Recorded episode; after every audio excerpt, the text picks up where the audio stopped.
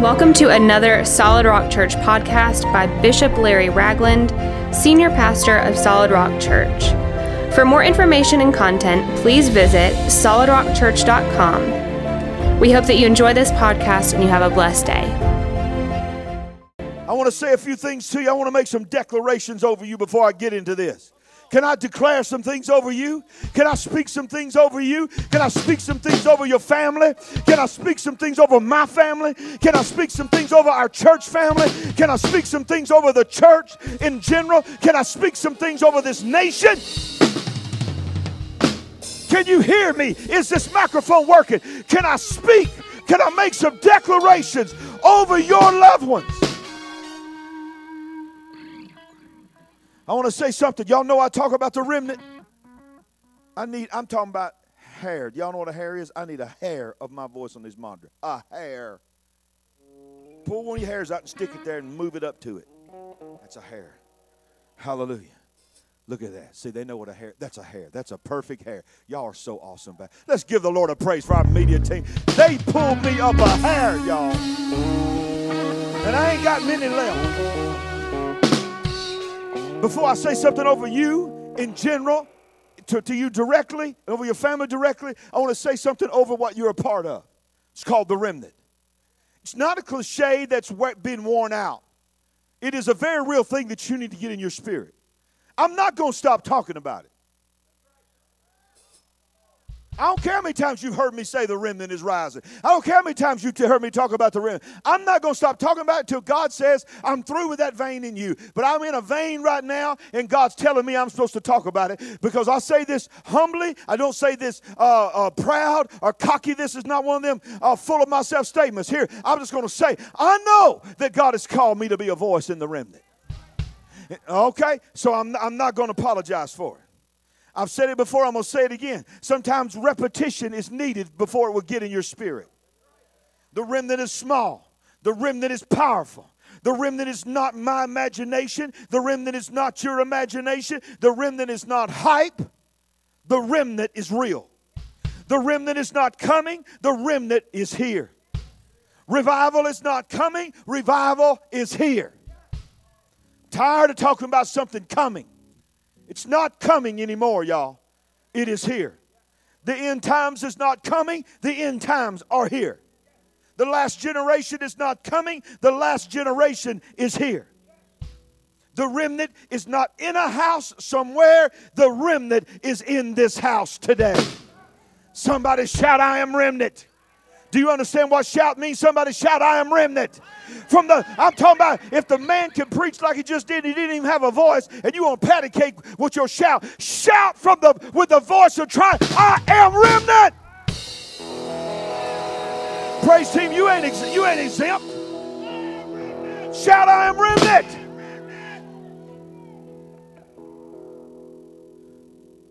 I told y'all last week on that Saturday night of Dominion Camp meeting, that God dropped a word in my spirit. He said, I'm bringing all things full circle.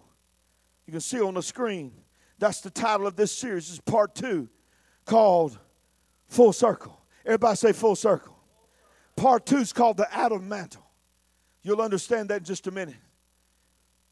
I'm bringing all things full circle. But now, before I get into that, I need to speak some things over you. I need to get some things in you. You need to leave here today with what I'm about to say inside of you. Written on the tablets of your heart, carved into the grooves of your brain. If you receive it, shall I receive it? Get off your phone, put it down. You don't need to check your Facebook or your Twitter. You don't need to send a text to anybody right now. Shut down everything and give me five minutes. Will you give me five minutes where you will hear what I'm saying to you? Shout amen. Here it is. It's not deep, but it is profound for you. Number one, God said to tell you this morning that you need, and it's very, listen, I got to say this. I got to qualify this. I know it ain't an easy thing for somebody to tell you, you need to do this. You need to do it. Because I understand when, when, the, when the, the bottom line comes, I ain't got the right to tell you do anything. You're going to do what you're going to do anyway. But if I'm your pastor, you've given me a voice in your life. So when I say something from this pulpit, in, under this anointing, in this mantle, you need, watch offense. Guard yourself against offense. Don't bow up immediately and say, well, bless God, you can't tell me what to do. You've already, you've already exempted yourself from what, from receiving. You just shouted that you would receive, and you just shut down your reception. So when you hear me say you need, or you need to, or I'm telling you to do this, I'm telling you because as your shepherd and pastor, I know everybody that's under me and everybody that's connected with me needs to do this. Now one more time, are you ready to receive it? Shout amen. Amen.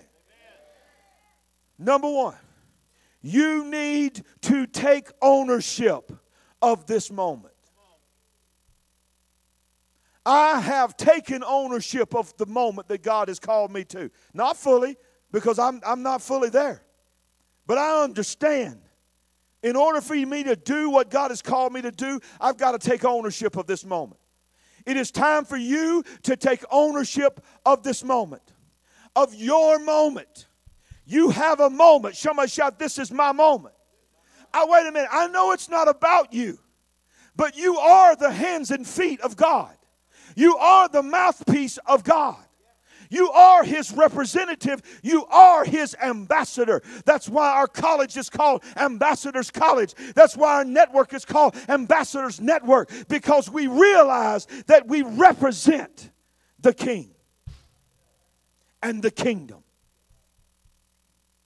Now, if you receive what I just said to you, repeat after me. I take ownership of this moment. I want everyone in this room to take stock of your life. I want you to know that there are not...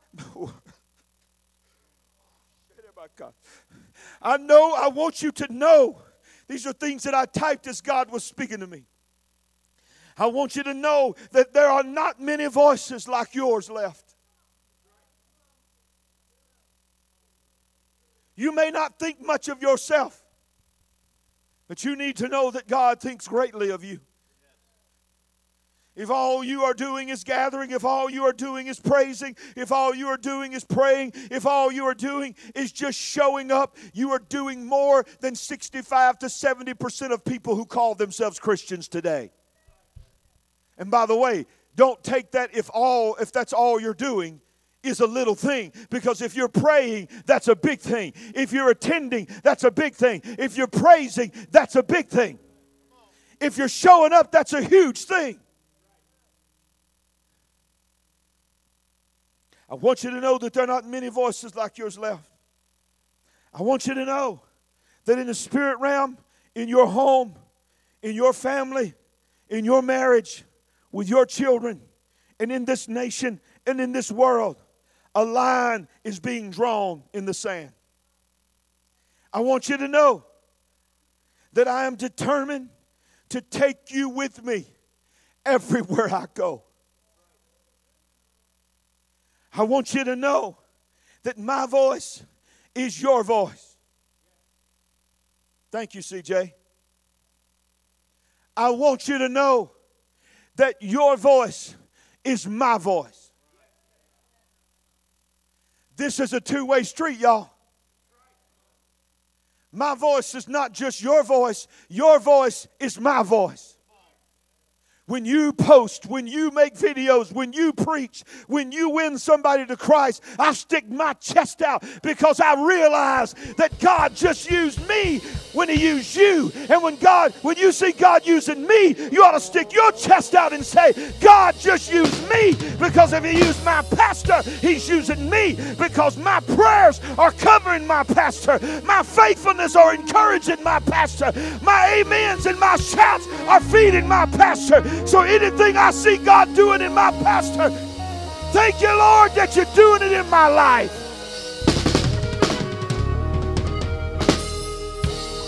I want you to know nothing in the world makes me prouder and stick my chest out and just cry and weep and praise God is when I see God using you. If my voice is your voice and your voice is my voice, then our voice is the voice of God. We are the voice of God. We are. We're not God. We're not little gods. It's not what I'm saying. Your, your, your words are not more powerful than His words. But when our words are His words, when our words are His words, our words become His voice. If you don't speak it, who's going to speak it? If you don't live it, who's going to live it? If you don't stand, who's going to stand?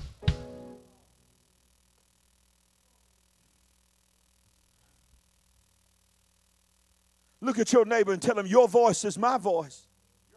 Look at somebody else and tell them, my voice is your voice. My voice, your voice. Shout, I am remnant. I am remnant. I just like hearing that. I want you to know that even as we speak, the world is ramping up the next wave. COVID.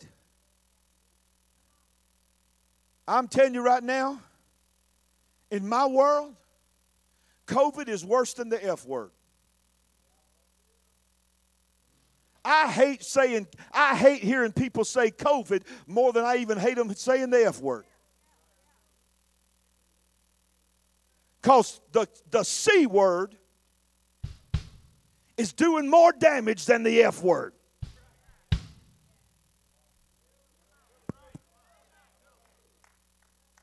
People ain't even fazed by the F word anymore. Am I preaching good? How many of those, you used to cringe when you would hear it. Now you'll sit through a movie and hear fifty of them. But you hear COVID has touched your, has, you, you hear your sister been diagnosed with COVID. You get diagnosed with COVID. And your whole world shuts down. You don't want to go nowhere. You don't want to see nobody. You want nobody seeing you? Oh, it's getting quiet in here. See, I can feel the spirit realm, y'all, and I can feel y'all was hyped, and all of a sudden I just got hit with some junk. Because people don't like what I'm saying. I've said it before, and I'm going to say it again. COVID is real. COVID is a disease. COVID is a virus. But COVID is a tool. And if you don't see it, you are blind. You are spiritually blind. And thank God you got a pastor that's going to try his best to open your eyes. Because I ain't playing this game. This fall, I know what's coming. And I ain't playing their game. Now, I'm going to be safe. I ain't going to be stupid. I ain't going to lick a doorknob. If I see you take a drink or something, I ain't going to grab it and take a drink after you. I go in to check up for the doctor. I see people going and opening the door. I'm going to open the door like this. That ain't a lack of faith. That's just being smart. But I see what's happening. COVID is being ramped up again. Oh, but then you got monkeypox. Let me tell you something about monkeypox. Are y'all ready? Monkeypox this week, three days ago, the World Health Organization, I don't know that dude's name, but if you saw his face, you'd know him because he's the one that was the face of the World Health Organization during all this stuff that went on about two and a half, three years ago. He came on and he said, due to the overwhelming evidence, I'm quoting, I have now declared, we see evidence so that I can now declare that monkeypox, listen to the wording, is now a global health emergency. I went back and looked at it. They are the same, that is the same exact wording that was used by the World Health Organization at the end of twenty nineteen, beginning of twenty twenty. Same exact words. So when it's declared a global health emergency, the next thing that happens is the nations follow suit, and the C D C and whatever the nation's uh, government, they follow suit, they declare an emergency, and the next thing that happens, it takes over. Ooh, I don't know if y'all can handle this next part.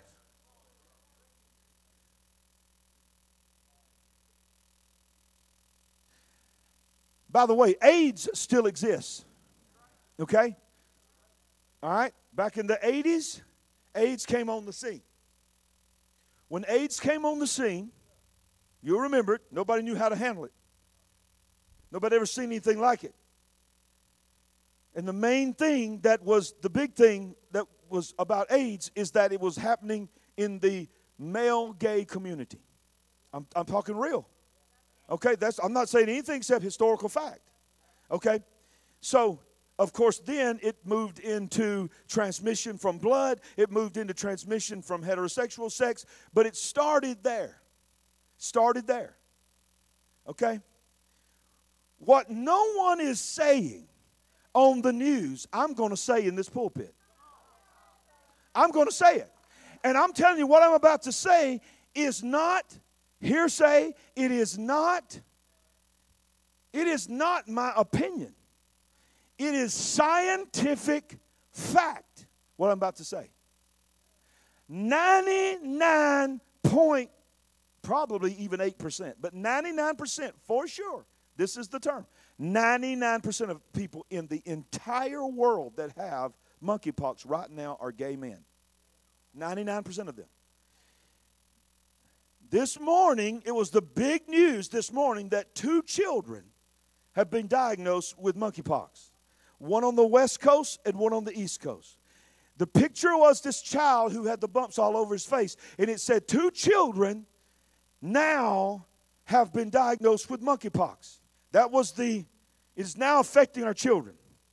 But as you read into the article, way down in the article, it says both of these children are children, uh, this is how they worded it. It's in, this is Associated Press. Are children, both of them, of men who engage in an active male gay lifestyle. That has now affected the children.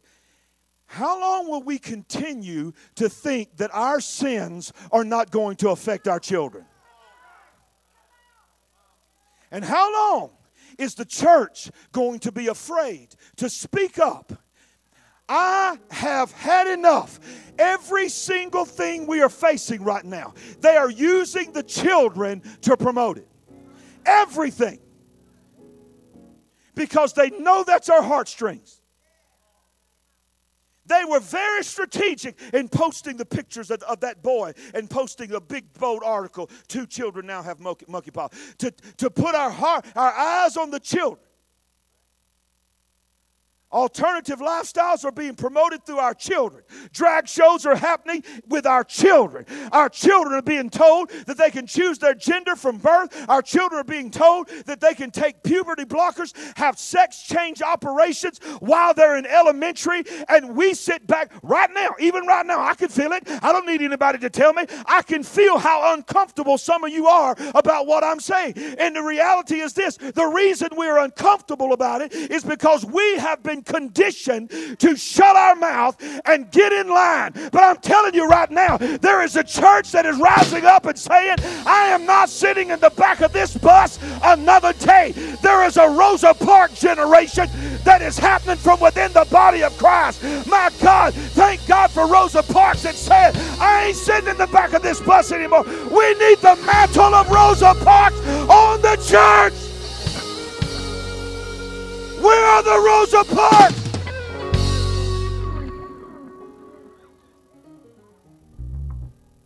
Where are the Doctor Kings? Free at last! Free at last! Thank God Almighty, we're free at last. I'm telling you, where are the free to worship God, children of God? Aren't you afraid you're going to run some people off in your church? Nope. Because I know the ones that are with me are with me.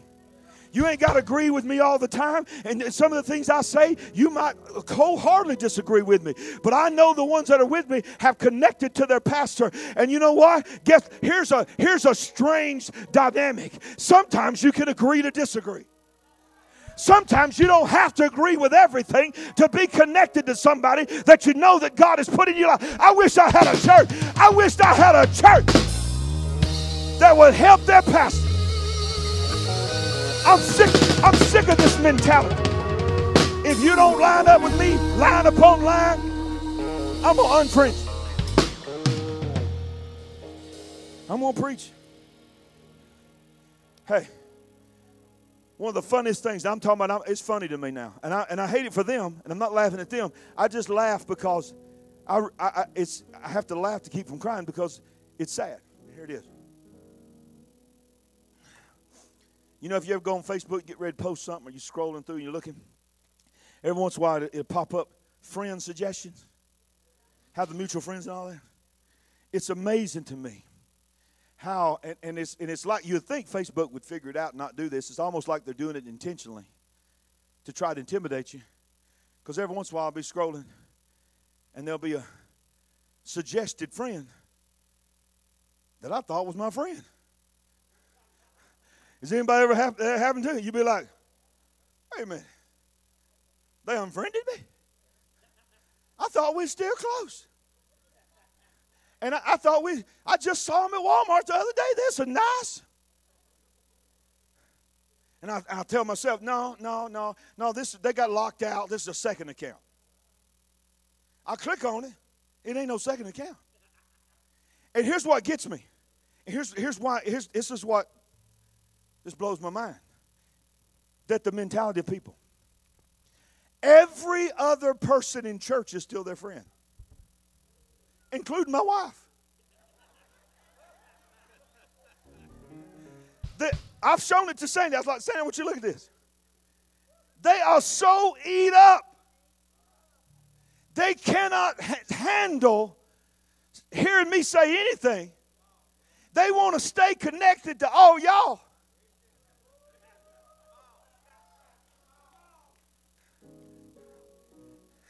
But they can't stand to see me. And I just laugh, and I just laugh. And, and not, not laughing at them. I just laugh because I realize what they're saying. But while you're laughing, I want you to ask yourself, why didn't they unfriend you?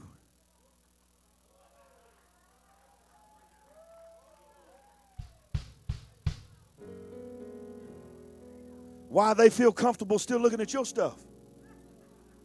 Well... why are you not making them squirm? I've been telling you that this was coming. For months I've been telling you they're ramping up. For months I've been telling you. That's why I made the declaration that I made. And I want to remake it again right now for all the world to see. And I hope it makes its way all the way up to Doctor Fauci. See, that just saying his name will get you flagged. You can't, you listen, I'm not kidding. I'm learning some stuff on YouTube. If you say his name on YouTube, you get flagged. Just his name.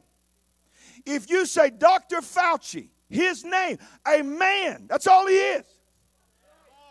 Are you hearing me? That's all he is. Just like me, just like all, he's just a human being.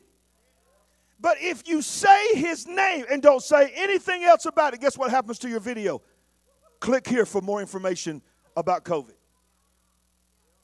You get flagged for disinformation for saying a man's name. Now watch this. You say, well, you got sidetracked. Yeah, I did. Let me go back. Thank you, Lord. I started out talking about AIDS. Now I'm going to show you something about AIDS.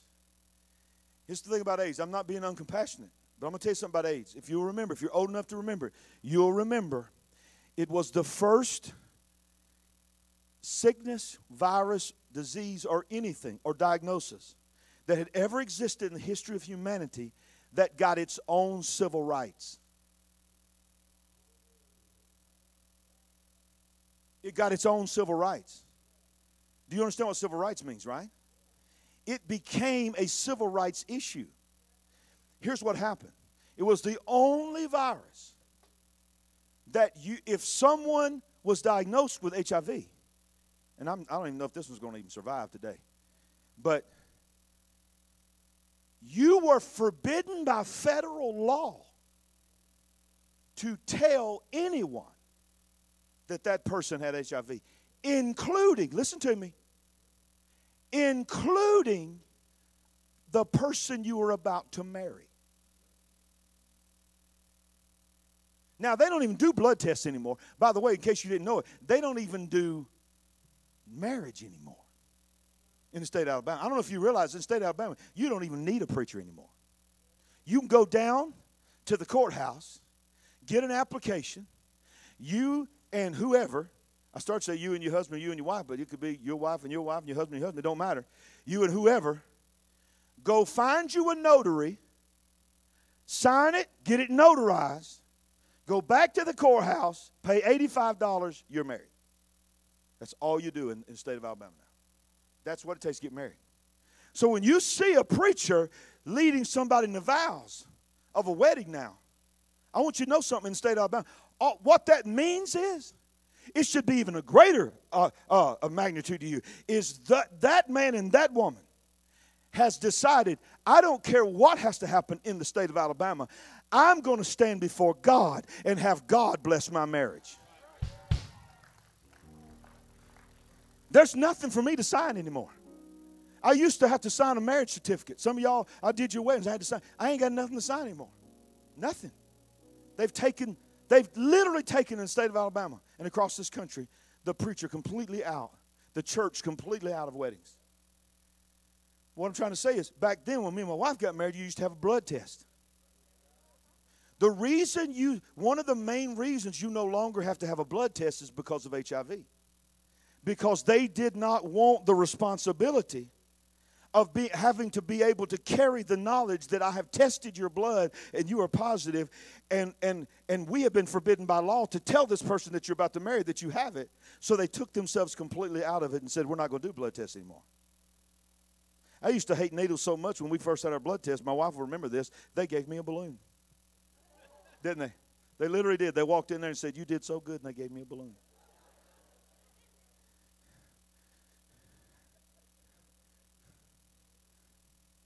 And a sucker. I'll never forget that. They gave me a sucker, too. I was so happy. And I got a really cool uh, uh, Scooby-Doo t- uh, Band-Aid. No, I'm just kidding. No, I'm just kidding. What I'm trying to say is this. That was the groundwork for where we are now. Because now, now... we have, because that's the way the devil plays. He works the long game. He'll do one thing knowing I'm doing this so that I can get not the next generation, but two generations later. I will have a generation that comes after this that will be the one that gets used to this, don't like it, but will tolerate it, and then they will teach their next generation this is the way it is. So now we have an entire world where you cannot speak against anything that the government in Washington, D C says. For if you speak against anything, which, by the way, that's what our country was founded on, speaking against tyrants. And, and I'm not calling everybody in Washington our tyrants, but that's why we have the First Amendment. It ain't just a freedom of speech, it's freedom of religion. It's freedom to worship whoever you want to worship or not worship anybody that you want to worship, but it's also the freedom to say what you want to say. It's quiet in here. Come on. Huh? So, COVID, monkeypox, and listen to me, and the next one. Because if you think this is it, if you think all we're going to deal with now is variants of COVID, you are still asleep. Let me wake you up. Let me wake you up this morning. There are dangerous, deadly viruses all over this world. Real deal viruses that have existed for hundreds of years, that have been maintained at times, isolated at times, And those that want to run everything, those that are doing what they call the Great Reset, which is very real. It's not a conspiracy theory. It's very real. There are billionaires all over this world who are plotting and planning and funding the taking down of every free nation and free-thinking person in the world. It is real. And I ain't got no tinfoil hat on. I am your pastor, and I don't say nothing in this sacred thing called the pulpit if I don't know it's true.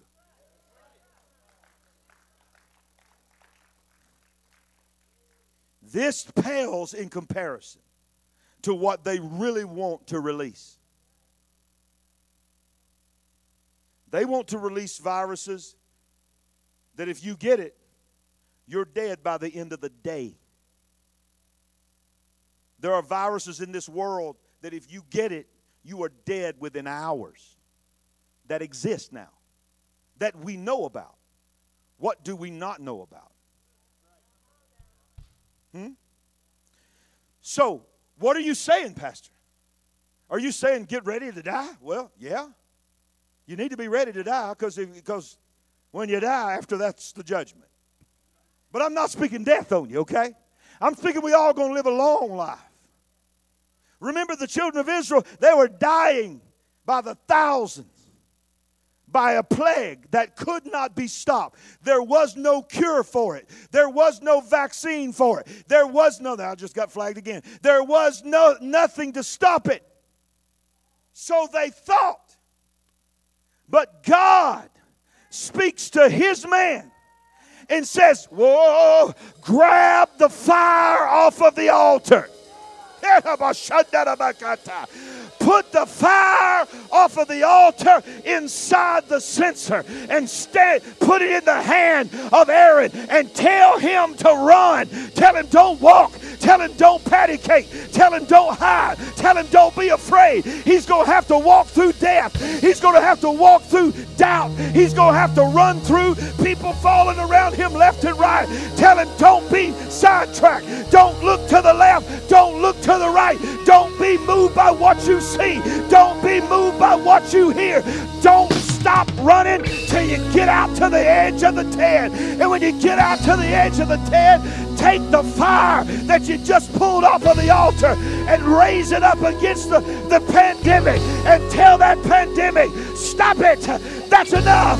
You can't touch God's people. You can't touch God, my family. Get your hands off my family. People might be dying all around me, but I got a circle. I got a circle. I'm covered in the blood of Jesus. I plead the blood of Jesus over. I wish I had a church that knew how to shout. I wish I had a church that knew how to fight for their kids, that knew how to fight for their grandbabies. They're going to draw a bloodline around you and say, devil, you ain't crossing this line.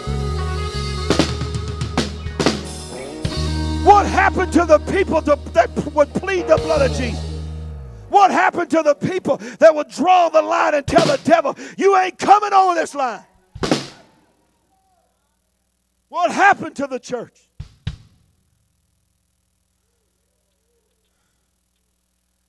It's coming. It's upon us. You be smart, you be safe, but you be bold. Be bold. Be strong in the Lord and the power of his might. How many times you read in Scripture, do not fear. Fear not. I've not given you a spirit of fear, but power, love, and a sound mind. Oh, I can hear the voices right now. I can, I can hear the voices. And I can feel the prayers of the witches. Oh, yeah, I can. There might be a witch in here right now. If you dab, you dabbling in witchcraft and you think you got everybody fooled, God's going to show you. We're going to cast you out. You can bring your little covenant here. You can pray your little spells over me online. Oh, I feel them. I know what's happening. I'm not blind. I'm awake. I'm not asleep. I can hear those voices. What you going to do, big boy, when you get COVID? What you going to do, big boy, if you have to be put in the hospital. Well, number one, I declare that ain't going to happen. But number two, if it does, I'll speak in tongues in the hospital.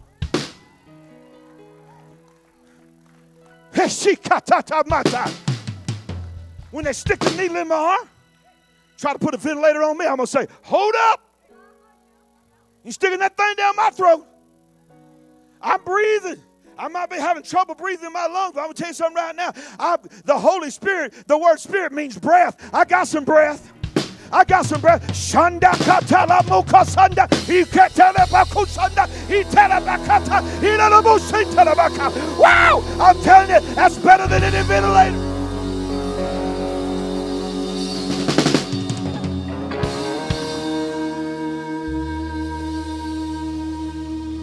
I speak in tongues in the hospital. I get people saved in the hospital. I stand up by the hospital bed. I hold up my hand when the doctor comes in, and I'll get the doctor saved. My God, are you hearing me?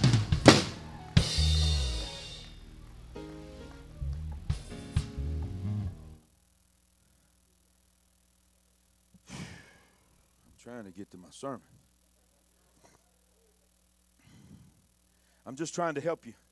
How many know sometimes you need to sit down in the living room and just hear from your daddy?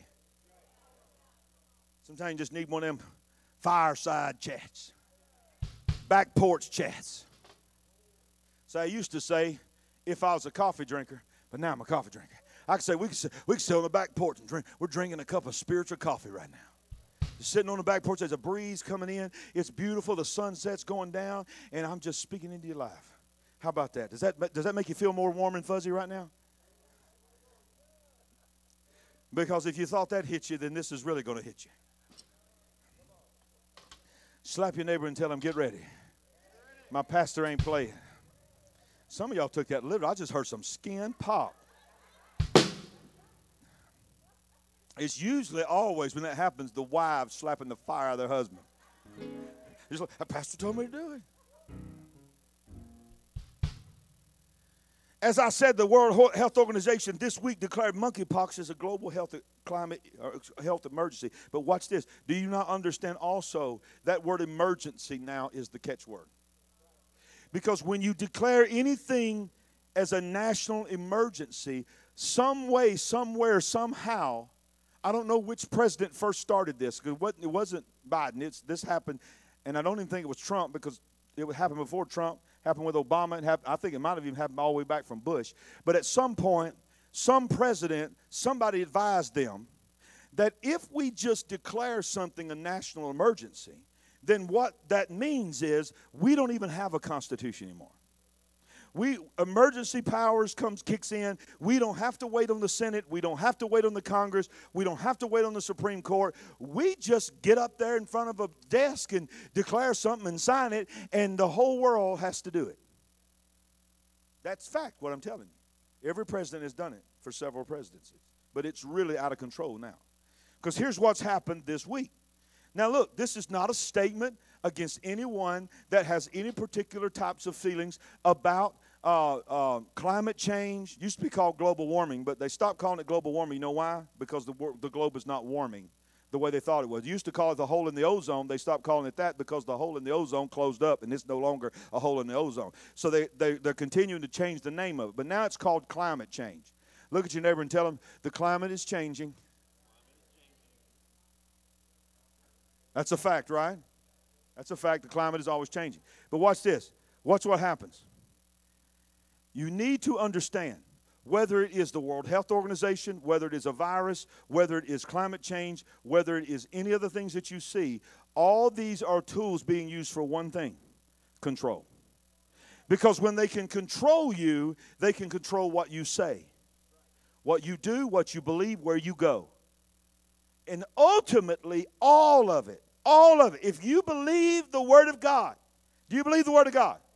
You got to understand. You have to understand, ultimately, if you fall into the trap of that this is a Republican and Democrat thing, you don't even read the Bible. Because there are devils in the Republican Party just like there are in the Democrat Party. Are you hearing me? And they're all being used for one purpose, to stop us. Because if they stop us from preaching, there is nothing going out about God at all. The local church and the preachers of the gospel, he, Paul made it very clear. How can they believe in something they have not heard? And how can they hear without a preacher? And we stop there. But the next verse is, and how can he preach unless he be sent? Where are the preachers sent from? They are sent from the local church.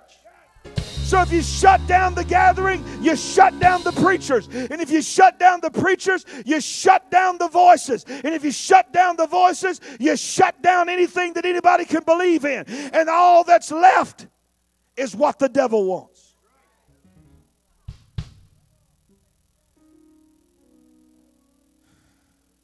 So, this current administration, I don't care if you voted for him or not, I'm going to say this.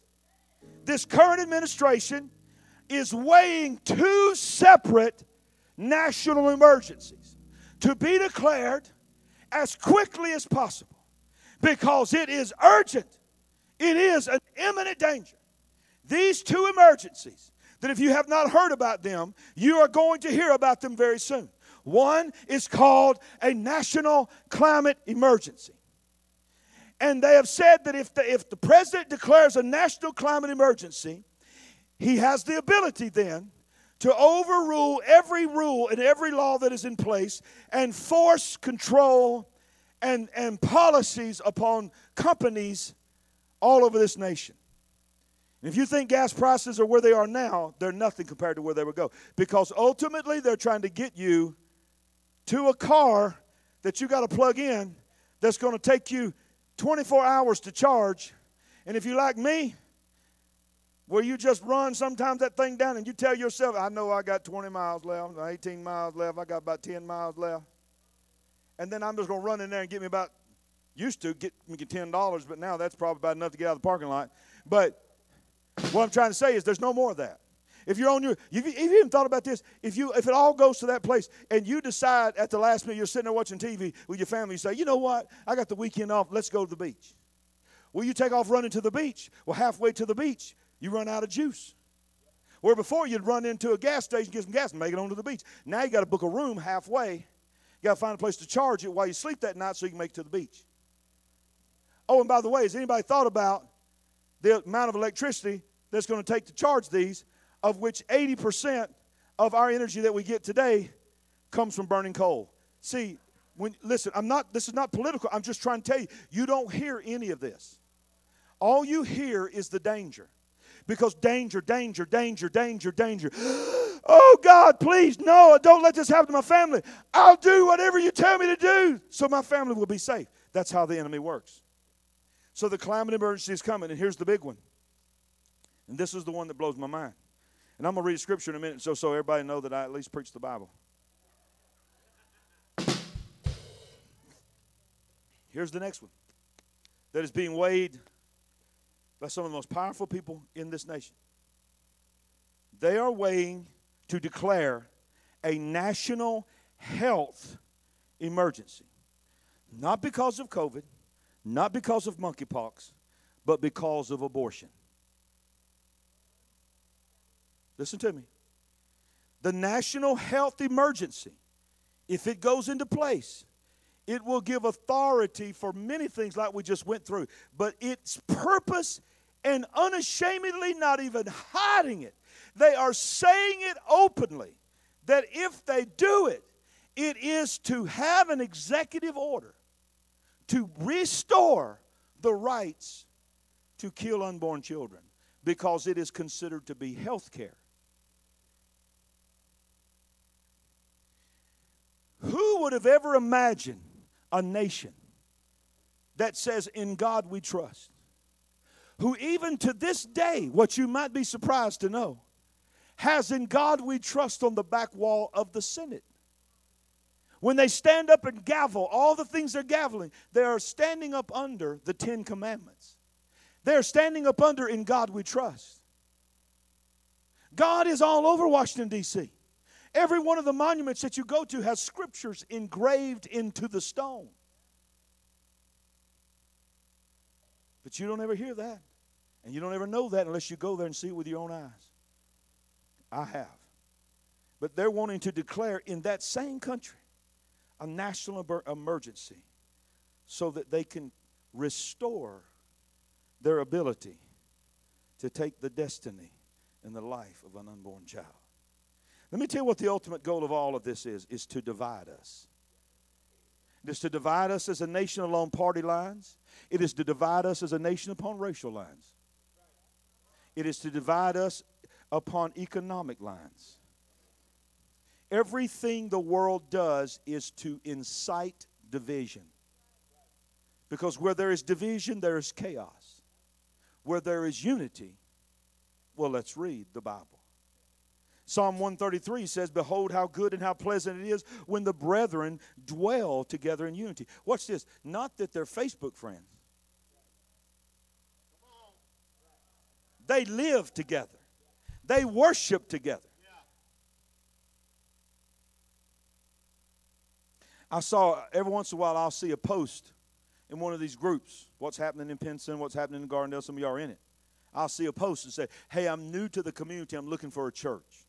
Well, my God, if you've ever been a part of one of them, there's like five hundred people trying to tell them their church is the greatest church in the world. And I love that. I actually love that. I actually love that so many people are just so quick to just brag on what God is doing in their church. Amen? I don't have a problem with that at all. But this latest one that I saw last night was what's happening in Gardendale. This woman said this. And she might even be watching right now. She said, "I'm new to the area. I'm looking for a church." And that's what she said. She said, "I'm looking for a church that has uh, powerful praise and worship." That's what she says.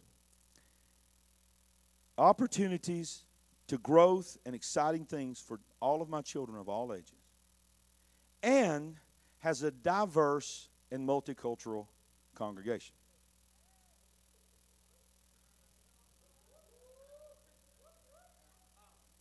Hmm. We need, we need to, we need to pray that she finds a place like that. Do any of y'all know a place like that? Huh? Hey! But I didn't bring that up for that reason. I brought that up for this reason. Because there was like, by the time I saw it, I'm not exaggerating, there's like two hundred fifty responses. And all the way down there was this one Karen. I mean, I, I'm sorry. I don't. I meant. I meant this one lady. If your name is Karen, I feel so sorry for you that your name has become this. But this is what she said. "Good luck," she said. "I've been living here for years, and when it come, I saw that you said diverse congregation. Those don't exist anywhere in Birmingham." That was her word. You ain't going to find one of them. Well, you know what? When I read that, you know what I thought? I thought, I didn't think bad of her. I thought bad of us. How does she not know about us? Why does she not know about Solid Rock? Why does this? Why is not every single chair in this place full of people who are hungry for God? It's because we have not taken ownership of this moment.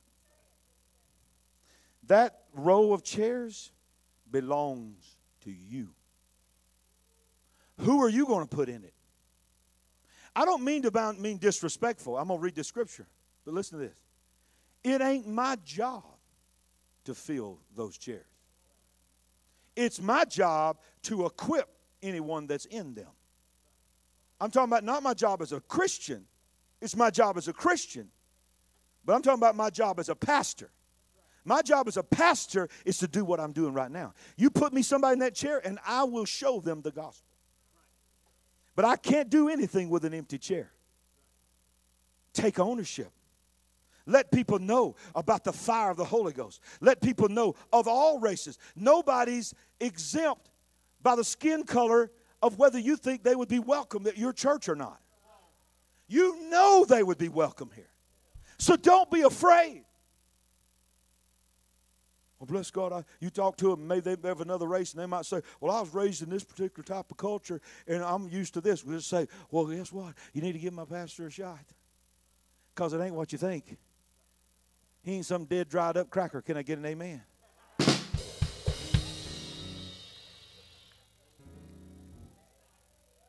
Slap your neighbor and tell him, my neighbor, my, my pastor ain't no dead cracker.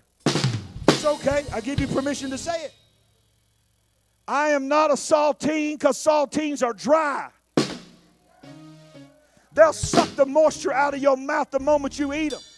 I am not dead. I am not doubly plucked up. I ain't white. I ain't black. I ain't brown. I ain't red. I ain't yellow. I'm a man of God. I'm anointed by the Holy Ghost. Yes, I'm a man of God. Who are you? What is your identity?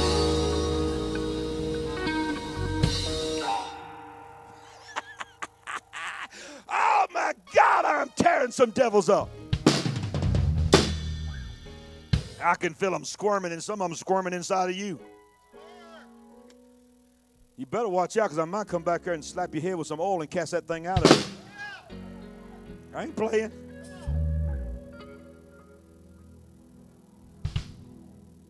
Behold how good. Watch this. Listen. Put it up on the screen. I want you to see this. Behold how good and how pleasant it is for the dwe- brethren to dwell together. Uh-oh. Psalm one thirty-three. Dwell together in unity. Somebody shout unity. That word unity is harmony. Harmony. We sing together.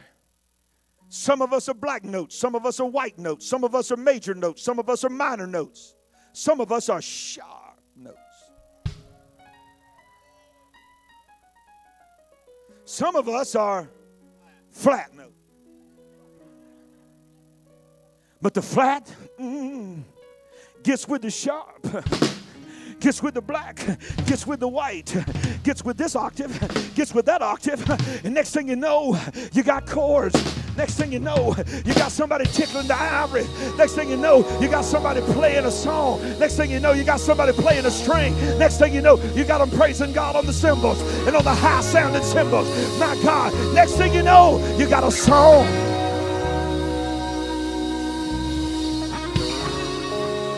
Watch this, watch this, watch this. Here it goes, here it goes, here it goes, here it goes. Here's what unity does. It's eleven thirty-seven. Is that right? Man, I'm, I'm doing good. Watch this. Here's what unity does. It's like the precious oil upon the head. Somebody shout head. Now, we know who the head of the body of Christ is, right? Jesus. But we also understand that when God, he's the good shepherd. The Lord is my shepherd, I shall not want. Right? So our Lord is a shepherd. So what does he do? He's, he, he puts and sets a shepherd in the local house as the under shepherd. And he makes that shepherd the head of that house.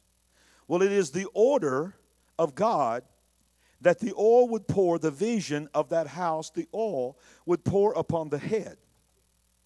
Right? So, so I'm preaching under an anointing that God has for this house.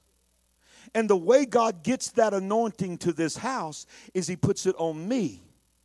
And it flows out of me and onto you. Oh, there's five people that got that. The rest of y'all got offended. All right, watch this.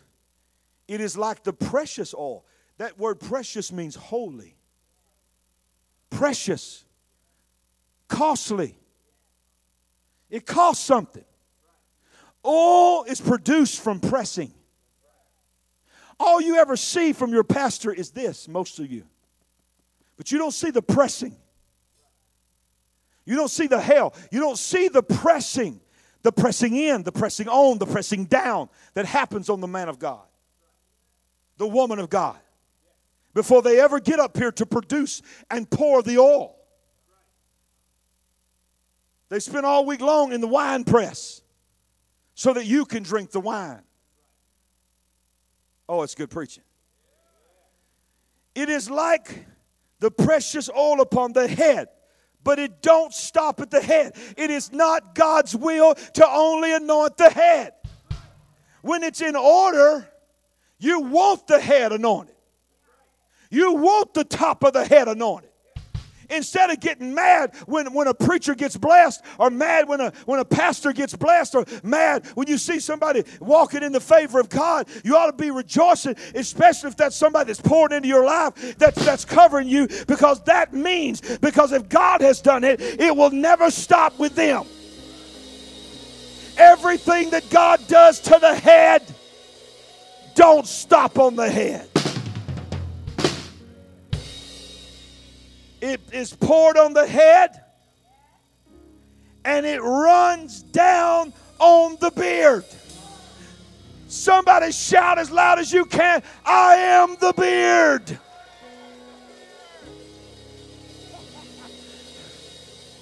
It don't matter if you're a man or a woman, praise God. I'm talking to the spirit man. This ain't some kind of weird message. The spirit man. Somebody shout, I got a beard in the spirit. No, no, no, that was wrong. That's wrong. Say, I am the beard of this house. Why is it important for you to be the beard, Fifi? Did you know you was the beard? Why is it important for you to be the beard? Because the beard surrounds the mouth. Oh, y'all didn't hear me. See, if you're going to be a voice in this moment, you better have some oil on your lips. If you're going to be a voice on your work, at your workplace and in your family, you better have some oil seeping inside your mouth, getting on your tongue where you can taste it. When the oil is continuously being poured and you are positioned in the place that you need to be positioned in. How many knows when something gets on your face sometimes, it'll just get in your mouth and you'll be like, You ever, you ever had something on your hand and you thought you had washed your hands good or whatever, and you just do this, and it's, all it takes is a little swipe. Now you got that bitter taste in your mouth. You can't get it out of your mouth. My God, if that can happen with the bitter, I'm telling you right now, you have no idea what can happen with the anointing. When you are positioned properly, when you are flowing properly, when you are where you're supposed to be, your beard will get so soaked that you can't get it off your lips. You can't speak negativity. You can't speak fear. You can't, oh, I feel the Holy Ghost. You can't speak bondage. You can't speak hatred. You can't speak racism. My God, I wish I had some. You can't hate your brother. You can't speak down against your brother because they don't look like you, talk like you, and act like you. You. You can't speak down on somebody that don't have as much as you because your lips are oily.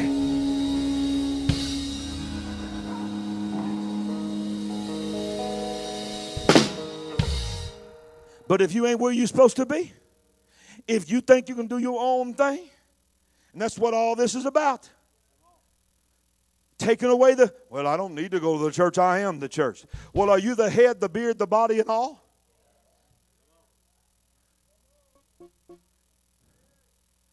What you the head of? Who's your beard? Who's the body that God's connected to you to help you carry out the will of God on your life? Doctor Maxwell addressed that. You think you're a leader, but look behind you. Is anybody following you? Let me tell you something, honey. You're just taking a walk. If there ain't nobody behind you, if there ain't nobody following you, if there ain't nobody submitting themselves to you, you ain't what you think you are. You're self-appointed. I know people who, they call themselves apostles. They call themselves prophets. And they ain't never been in the church in their life. I don't mean this detrimental. But I remember this one lady, she told me she was an apostle. God had appointed her as apostle. She had a prayer meeting in her trailer. And for seven years, two or three people would come to her trailer, and they would have a prayer meeting, and that made her an apostle. Let me tell you something. You ain't no apostle if you ain't connected to the body. That's why the number one person that the devil wants you to get offended at in your church is your pastor. That's why, watch this, that's why they don't unfriend any of y'all, but they unfriend me. And they get more bitter and more hateful and more bitter and more hateful because they have taken themselves out of the anointing. And watch this. If you ain't, if you ain't under the head that's being anointed, you ain't, you ain't a part of the beard that's getting saturated. And your mouth will get you in trouble because there ain't no oil. Oh, it's good preaching. Now watch it. Pours down, runs down the beard, the beard of Aaron.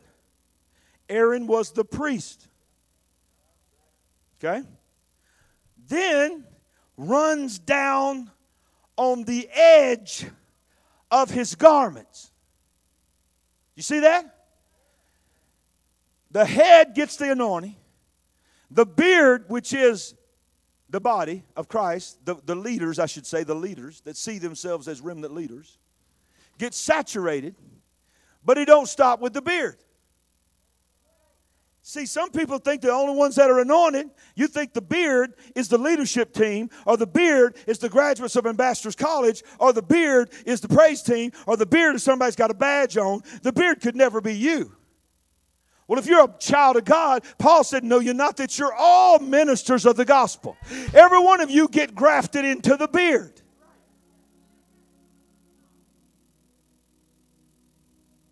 Now, you can be a part of the body. You can be a thumb. You can be a finger. You, but watch this. The leaders, the voices in this moment are the beard. Now, the beard gets saturated so much that the beard can't hold it anymore. It wouldn't take a lot to saturate mine. If I didn't shave again for the rest of my life, I might, might get something like C J's got right now. Some of y'all don't shave in a week and y'all look like y'all on Duck Dynasty. I'm actually thankful that I'm not that way. But watch this. Runs down. It doesn't say just the garments. It says, what? Say it loud. What? That means the shirt don't just get wet. It gets soaked. And why does the psalmist make sure to say the edge? Because if it runs to the edge, if the garment is so soaked that it makes it to the edge, and they're still staying in correct position, that means that when it, the day it makes it to the edge, the next pouring, there ain't no more room for the garment to hold it.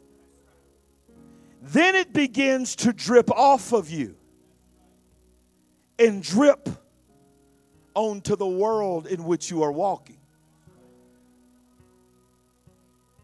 Some of y'all getting this, some of y'all ain't getting it. So the head is the covering in your life that receives the vision and the oil. When you are positioned correctly as a leader, as a man or woman of God who sees themselves as a voice, you are the beard. You get so saturated that you begin to affect and infect and touch the lives of everyone else that's in the body, that might be a new believer, that might be growing. They might not be in the beard yet, but they are part of the body. But see, notice the pattern. Everyone is oiling someone else. The oil is never for you. It's never just for you. Some people just want to come to church and get something for themselves. You are selfish. You are not kingdom-minded, because if all you do is come and get something for you, you can't affect the garment. You can't affect the ones that are struggling, that might not know what you know, but God has put you in a place of influence in the body to keep pouring. Your pastor pours into the beard. The beard pours into the body. The body gets so soaking wet that the garments begin to get soaked, and the soak, the, the garment said, wait a minute, this ain't just about us. I live in, in a neighborhood. I work on this job. There's people going to hell that's not a part of this body. They need what I got. So you keep yourself in position until you start soaking. And when you leave the room, there's a residue of the anointing left behind you. My God, when you leave, when you go through the checkout in Walmart, the cashier says, I don't know why I'm asking you this, but will you pray for me? I don't know why. My God, you're, you shout out of my contact. You see somebody across the restaurant. Excuse me, ma'am. I don't mean to interrupt your food, but the Lord just told me to tell you, God's going to save your baby. My God, are you hearing me?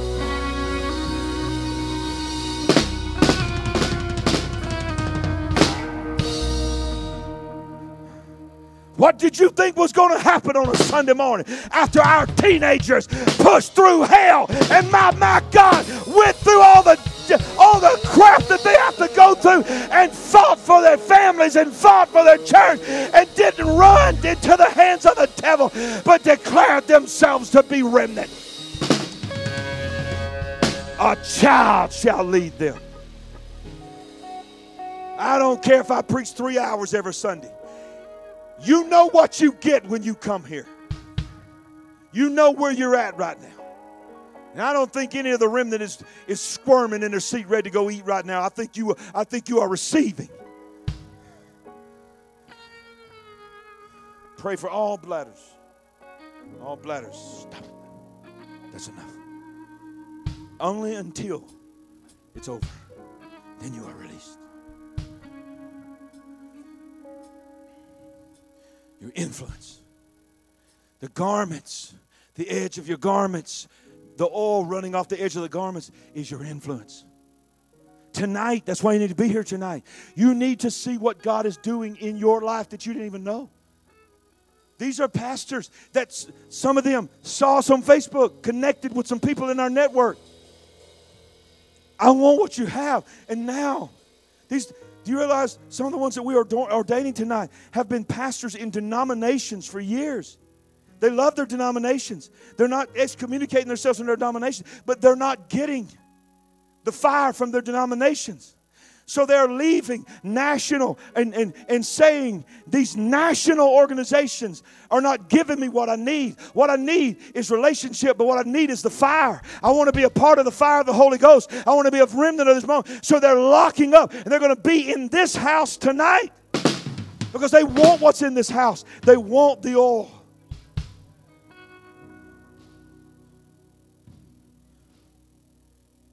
And then what happens? Watch what happens. This, I've preached this so many times, I ain't never seen it. Remember I told you, Daniel said, seal up the day until the days that knowledge shall increase. Revelation is going to come to preachers that are in the remnant like I've never seen. I don't know how many times I've quoted this. This, it's the only three verses in the whole chapter. I don't know how many times I've preached it. I've never seen it like I've seen it this, this morning. Do you understand? I want to show you something. This is my sermon. This right here is what God dropped in my spirit in this office ten minutes before I walked out here and said, this is what you're going to say to your people. What's this? Running down the, remember, it starts with the head. Where does it go next? Where does it go next? Body and garments. Next verse. Running down the edge of the garments. Next verse. Verse three. What's this?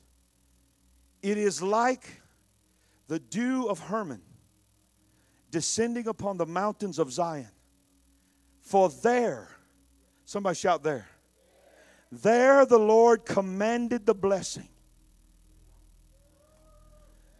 Somebody shout, Lord, command the blessing over my life.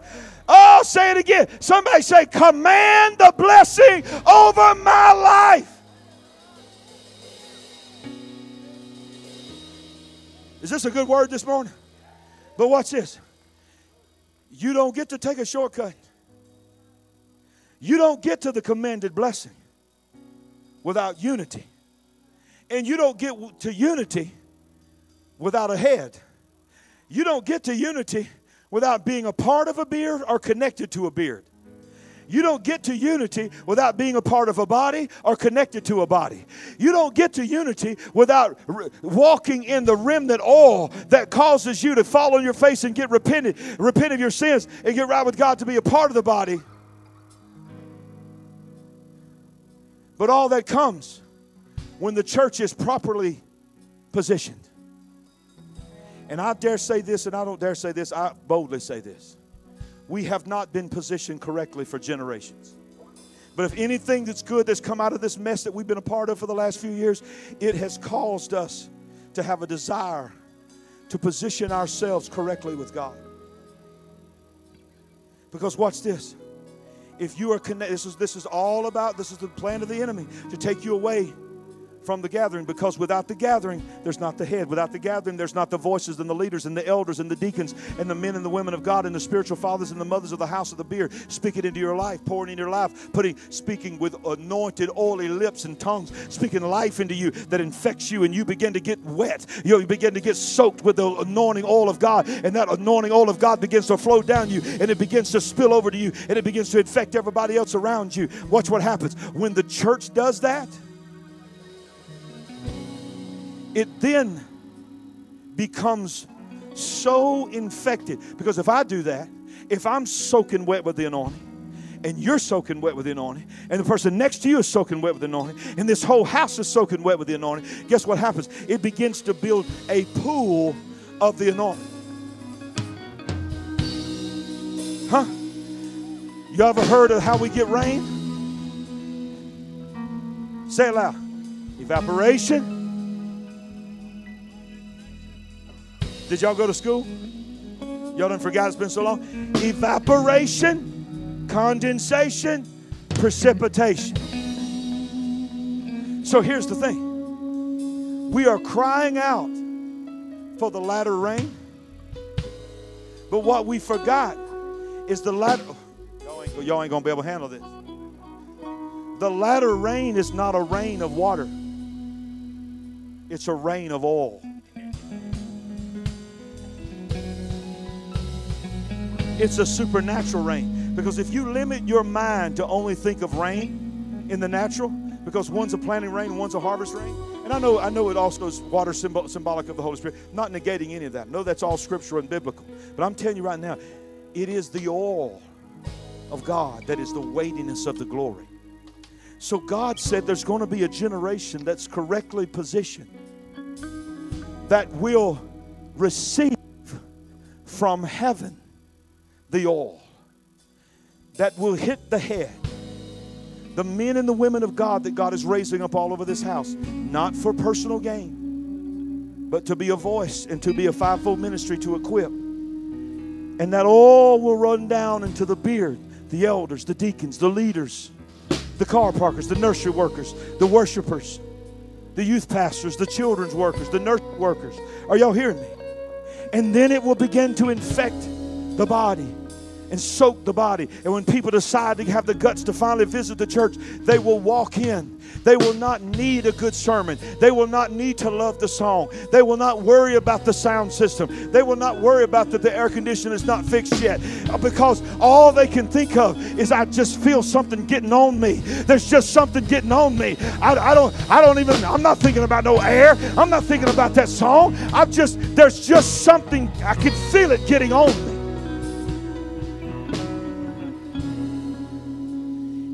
And when you begin to see that happening all around the world, then there begins to be a rising. Ezekiel's river is a river of water. We understand that. But I want to submit to you that, that the water and the oil are synonymous. It represents the glory. There's a reason why when somebody comes up for prayer, the Bible says if you're sick, if there's any sick among you, let them call for thee. Watch this. Elders of the church. Notice he didn't say call for the pastor, not even call for the leader, because already in place, they were already correctly positioned in place. Paul knew in every house, I don't have to pray for everybody. There are men and women of God in that house that are just as anointed as me. But without the anointing, they're nothing. Without the anointing, I'm nothing. So he says, watch this, there is no power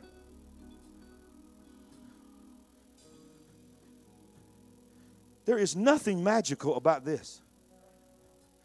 All this is is to remind us of what is flowing through us and on us. And that without the oil of God, we are nothing. Have I preached two hours yet? Are you still with me? You're going to eat good today. You've already ate good. What's this? If you are covered and you are dripping and you are dripping, you are dripping, and we're all dripping. And all of a sudden, Ezekiel says, in the temple, there began to be, the river began to rise. Are y'all hearing me?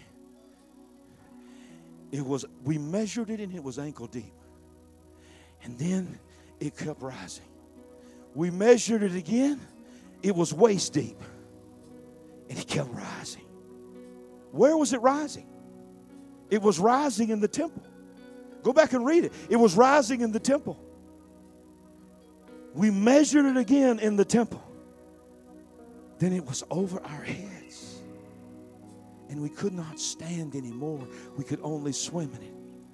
But God said, I didn't fill Ezekiel's temple just so they could do the backstroke in the anointing. I filled it so that the structure that man had built would be exposed. That at some point, the oil would be so heavy in that place. Go back and read Ezekiel's river. The Bible says that the posts of the door began to shake. That meant, when you study it, it begins to mean, it begins to say, it began to give way. They began to bend under the weight of the pressure. Because how many knows the more pressure you put in, the more pressure expands? Are y'all hearing me? And it began to expand and expand and expand until man's way of doing it could not hold it any longer. And the Bible said the doors busted wide open. And the oil came out the doors of the temple and went into the streets. Are y'all hearing me? Here it is. Here it is. My closing point. When the church is positioned correctly, and the oil is flowing and filling, and, and, and the body is soaked, and we're filling it up, guess what happens? There begins to be a pool. Now, now, at some point in the remnant, there begins to be so much oil that it begins to evaporate and go up into the heavenlies. And there's Holy Ghost clouds begin to form. And the precipitation that is going to come back in the last days, where he pours his spirit out on all flesh, it's going to be a result of the evaporation going up to God, him taking it, holding it. Oh, I feel the Holy Ghost. Remember, remember what the prophet said? I remember I used to tell Delane in the tent to go run outside the tent and see if he could see any clouds in the sky. He'd come back in. He'd say, I don't see nothing. I don't see nothing. And finally, on that seventh time, he came back. He said, well, wait a minute. I did see something. Ooh. I saw a cloud in the shape of a man's hand. It just hit me today, brother. The reason it was the shape of a man's hand is because God was desiring to take what was going up and put it in his hand. Because everything we see in the natural is a, is a physical representation of what actually exists in the spirit. So there's spiritual clouds. Come on, y'all hear me? There's spiritual wind. There's spiritual rain. My God, I feel the Holy Ghost. So I'm telling you, when the remnant begins to send up their praises through that oil, it be, it's invisible. Just like evaporation is invisible. The world can't see it. The, we can't see all around us right now. Moisture is being evaporated. That will turn Turn into rain that will turn, but it's happening all around us in the spirit realm. We can't see what, what the person next to you is sending up, but God can see it, and he's got his hand, and he's been gathering it, he's been gathering it, he's been gathering it. And in the last days, when we get the commanded blessing, it's going to be a result of a place where not just rain, but you can't even walk through the mountain without getting wet. Something's just on you, because there's a mist, there's a because God is bringing all things full circle. And I want to ask you a question. How did the condensation, or the precipitation, I should say, get to the garden in the beginning?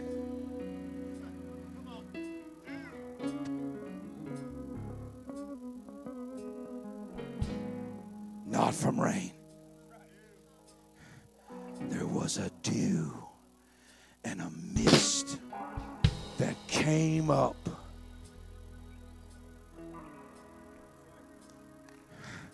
Are y'all getting this word this morning? Every bit of what I just preached to you for two hours, God spoke to me ten, in ten minutes in my office and said, you go tell them. I'm bringing, I'm bringing it off. I'm not just bringing it back to Adam and Eve. I'm not just bringing it back to walking in the cool of the day. I'm bringing it back to the mist.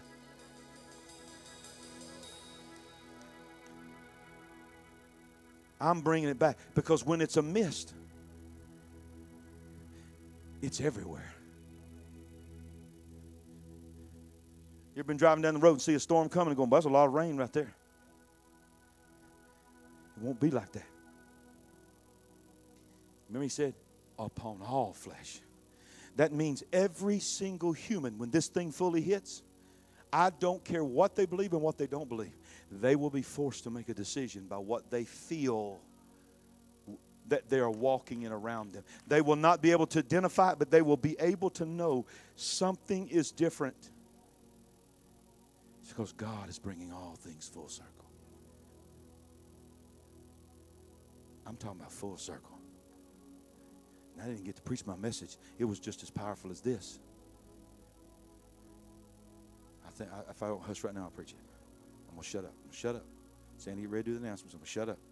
Come stand beside me. Hold me accountable. It's all on me. Now, everywhere I go, this has been happening. People are scared to have me back now because I preached two hours. It ain't because I want to preach two hours. It's because I understand this may be the last time I ever get to preach.